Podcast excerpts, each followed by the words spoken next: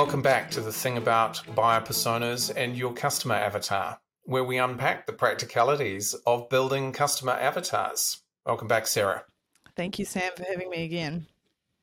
So, having talked about some of the challenges, let's talk about the upside. Um, coming back to Jamie Harrison and his brother, in your experience, what foundational benefits are there in applying uh, customer avatars? Yeah, so I guess coming back a little bit to what we were speaking about in the previous episode, having alignment of those personas is key in order to have uh, an aligned strategy moving forward, a marketing strategy, so that you're talking to the right people every time. Something that we see so often in business, I find, is a lack of clear and consistent communication. I think we've all experienced this, and it can be quite uh, difficult to deal with at times because you want everyone to be on the same page. And you want things to work efficiently. And I feel a huge part of efficiency is having that alignment. And with the personas, what they're going to give to you is that alignment of communication because not only are we talking to the same person externally, but we're building for and having conversations around the same people internally. So it's going to make a lot more sense when having conversations with people in your team or whoever, external contractors or whatever it is, to um, to align on what it is you're trying to do and what the north star is or who you're building for. So so many efficiencies come as a result of building uh, your personas and making sure that everyone is on the same page around those. Yeah, the technical term for it is a heuristic. And a heuristic is something that enables you to ladder up and down with a common reference point. It's a common term that's used in engineering and engineering science um, or different engineering disciplines. So uh, essentially, uh, your uh, personas and, in fact, the customer avatar represents a heuristic that enables different parts of the business to get on the same page more efficiently.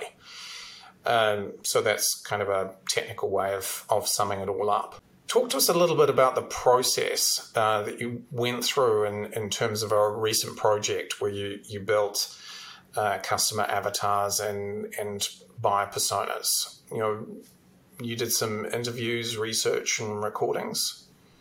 Yeah, so it started off with a lot of initial research, a lot of initial conversations. A big part of those conversations is being able to ask the right questions. And I think you can only ask the right questions when you have a good idea of what the end result is that you're wanting. Um, and so I don't think necessarily at the start there's any such thing as, as too many conversations. All the perspective you can get is valuable around it as long as you're asking the right questions and driving that conversation in a productive way that's going to give you relevant answers to what it is you're looking for.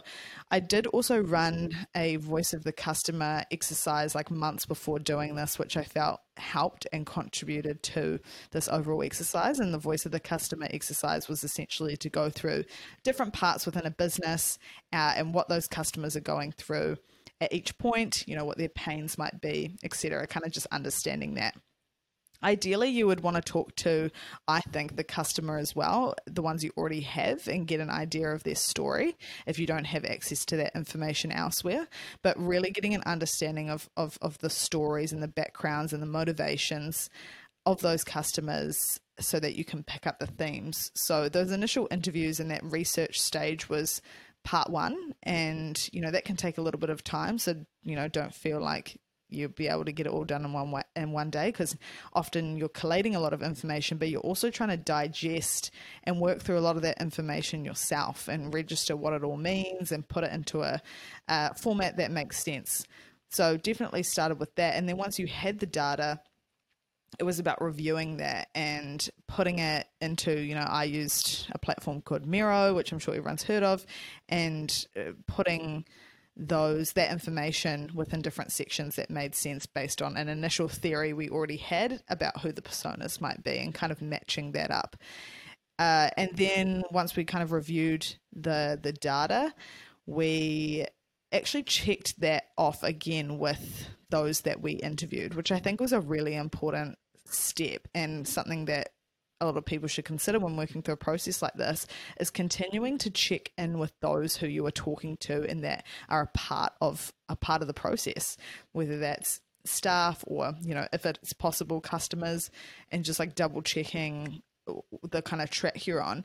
Just because not only does this then highlight any inaccurate inaccuracies within the process but it also helps to bring the people in your team along that journey as well which i think is one of the most important things when implementing something new like this because it is going to be change in some ways um, from what the known has been or the norm has been previously and you know not everyone loves change so it's important to bring people along on that journey and that was a part of what we did as well. And then once we kind of reviewed all that we'd settled what the personas were and, and who they were and what they um, looked like from a words point of view, we then worked on uh, looking into what the avatars were going to be. So the avatars are then the representations of those personas. So who are these people and how can we bring them to life with personalities, with stories, with faces, uh, and really create a rich and diverse representation of the type of customer we had. So, so backtracking slightly, um, talk to us a, the difference about pattern recognition versus data collection here. Like in the process, it, it strikes me that it's actually more about pattern recognition than hard data. Yeah. So collecting the the data was a, a, very you know took a lot of time. It was about collecting all the information that we could and more of a quantity type of situation at that point was like what information can we get?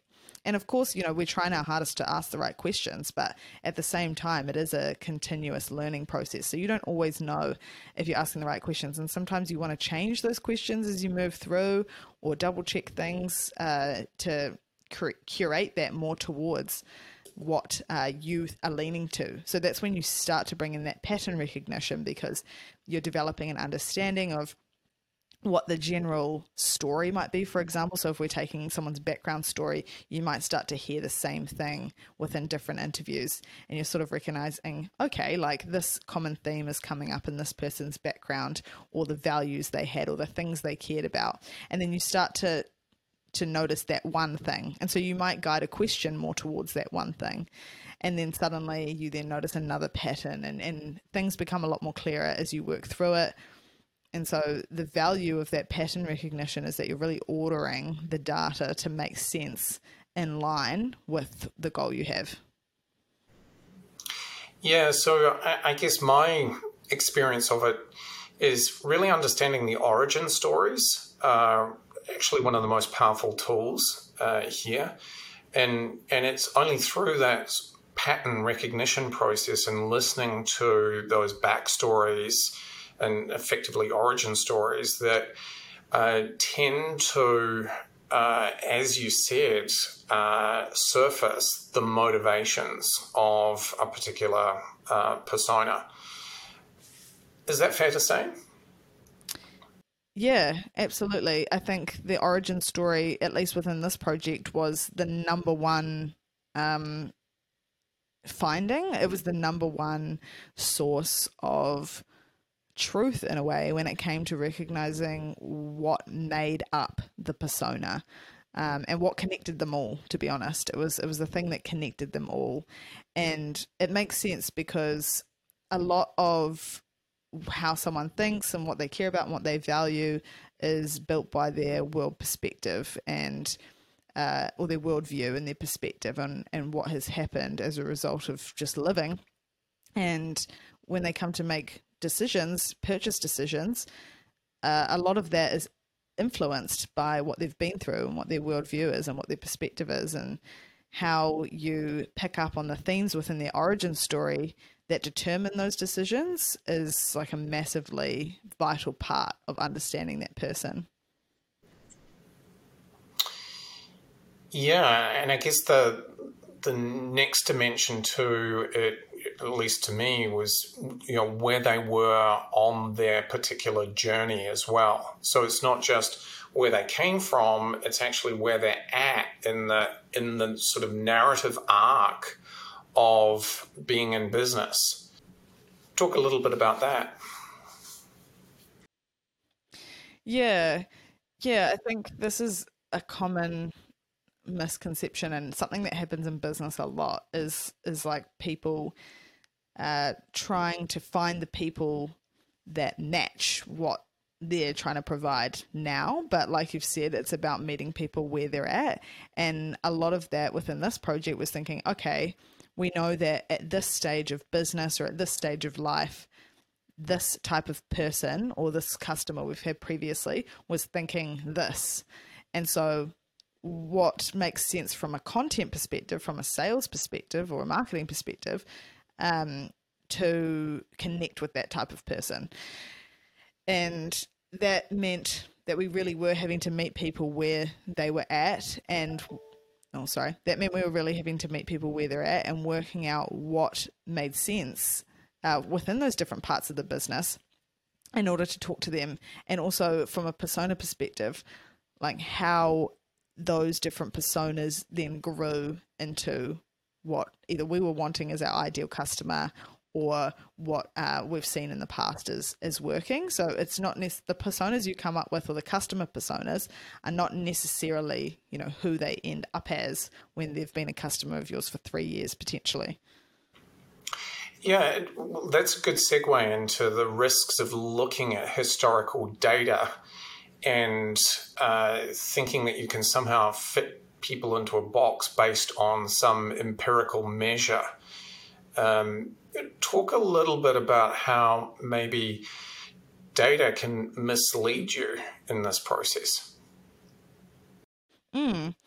Yeah, that's an interesting point. I think it's important to not make any assumptions when working through a process like this or not make any misguided assumptions based on information that was true in the past, um, which I think can happen when you know people tend to be uh, hold on to what worked or what made sense in the past, but things also change over time, and so because I had, say, I did that voice of the customer exercise six months prior to doing this persona exercise, that doesn't mean that any of that information was actually going to be relevant now because the business changed, it transformed, it, it you know, moved.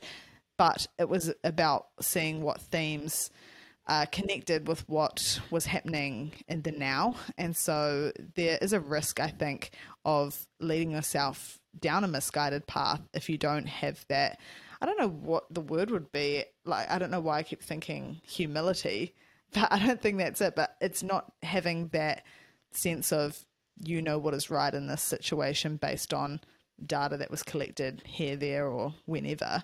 Um, it's about talking now and working out the themes from today. Well, technically, it's hubris. So, you know, being you know, overtly proud of what you've done. You know, the pride before the fall and hubris is is one of the the traps that there are in business.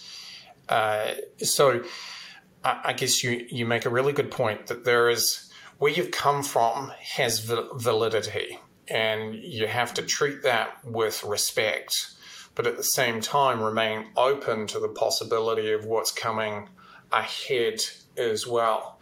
And if you dwell too much on uh, the success that you had in the past, not realizing that the market is constantly evolving and your audience is also constantly evolving, it becomes really important to see the difference between what holds true in terms of product market fit uh, but the opportunity in the marketplace has shifted. So you need to, to match product market fit historically to new opportunity in the in the future and perhaps a different vision or direction that you want to take the business in. Yeah, for sure. And I think that's why I was saying before, you know, there's no such thing as too little conversations. It's always important to keep those continuous conversations if, if it's possible within your business structure with the customers, with the staff, with the team, whoever's involved, especially those who are customer facing. uh, on the ground, so to, so to speak, so that you can really get that example of what issues or challenges they have as a result of X, and that means that this sort of person is developed in this way or, or whatever. So, kind of uh, summarizing the process, uh, it is kind of a, a, little bit of alchemy in a sense that what you're trying to do is distill down to its essence what those personas are. And then the opposite is true when you, when you've figured out what that essence is or those personas are, bringing those to life in a way that the organization uh, doesn't see as being uh, you know, just an example of one old customer that you have. Uh, there's there's kind of like a reanimation process, which is about building the avatar.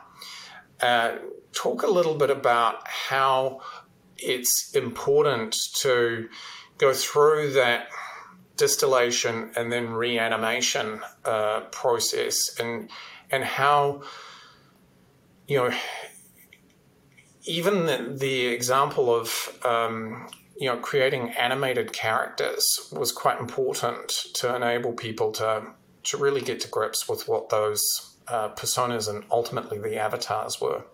Yeah, uh, something I talk about a lot on my podcast or when I'm talking to people within my industry about what I think is important when trying to get information across to someone is to actually make it accessible. And to make it accessible, it needs to be easy to understand and relatable. Uh, and so the avatars are the opportunity to do that. And so the avatars give give someone an example of what or who you're trying to talk to. I mean, the personas in essence are a really good indication of who that person is and what they're all about. But it's not real. It's not like anyone who you've dealt with before. It's not a person who you recognize or, or a theme that you recognize or a story that you, you recognize, more importantly, coming back to those origin stories. But what an avatar provides to you is that relatable story and, and that accessible version of who it is you're trying to talk to. Um, so, a really important part of these avatars as well is making sure that they are new and improved examples of the type of customer you want um, and of the persona. So, something that can get thrown around is in order to represent a persona, we can pick customers, you know, we already have that are real because that's instantly going to be relatable. People are instantly going to be able to understand. The issue with doing that is people already have a perception of who that person is from their own experience with that person or with that thing. And so it's easy for someone to then make up, I suppose, their own uh, perception of what that persona is to them based on their experience rather than everyone having this aligned uh, understanding of of who someone is because they were you didn't know who they were yesterday or they're completely new to you um, and so that's the benefit of us being able to create a new character, a new person that was a collection of the different types of customers we had.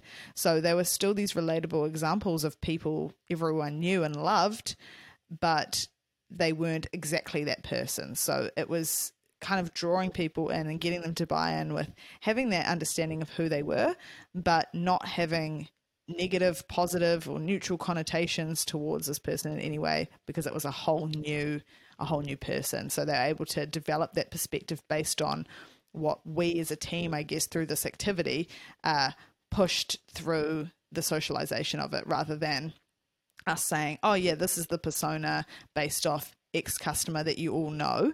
And everyone is like, oh, yeah, this person is like this, or that person is like this. But actually, that might then uh, hinder like what we're trying to do.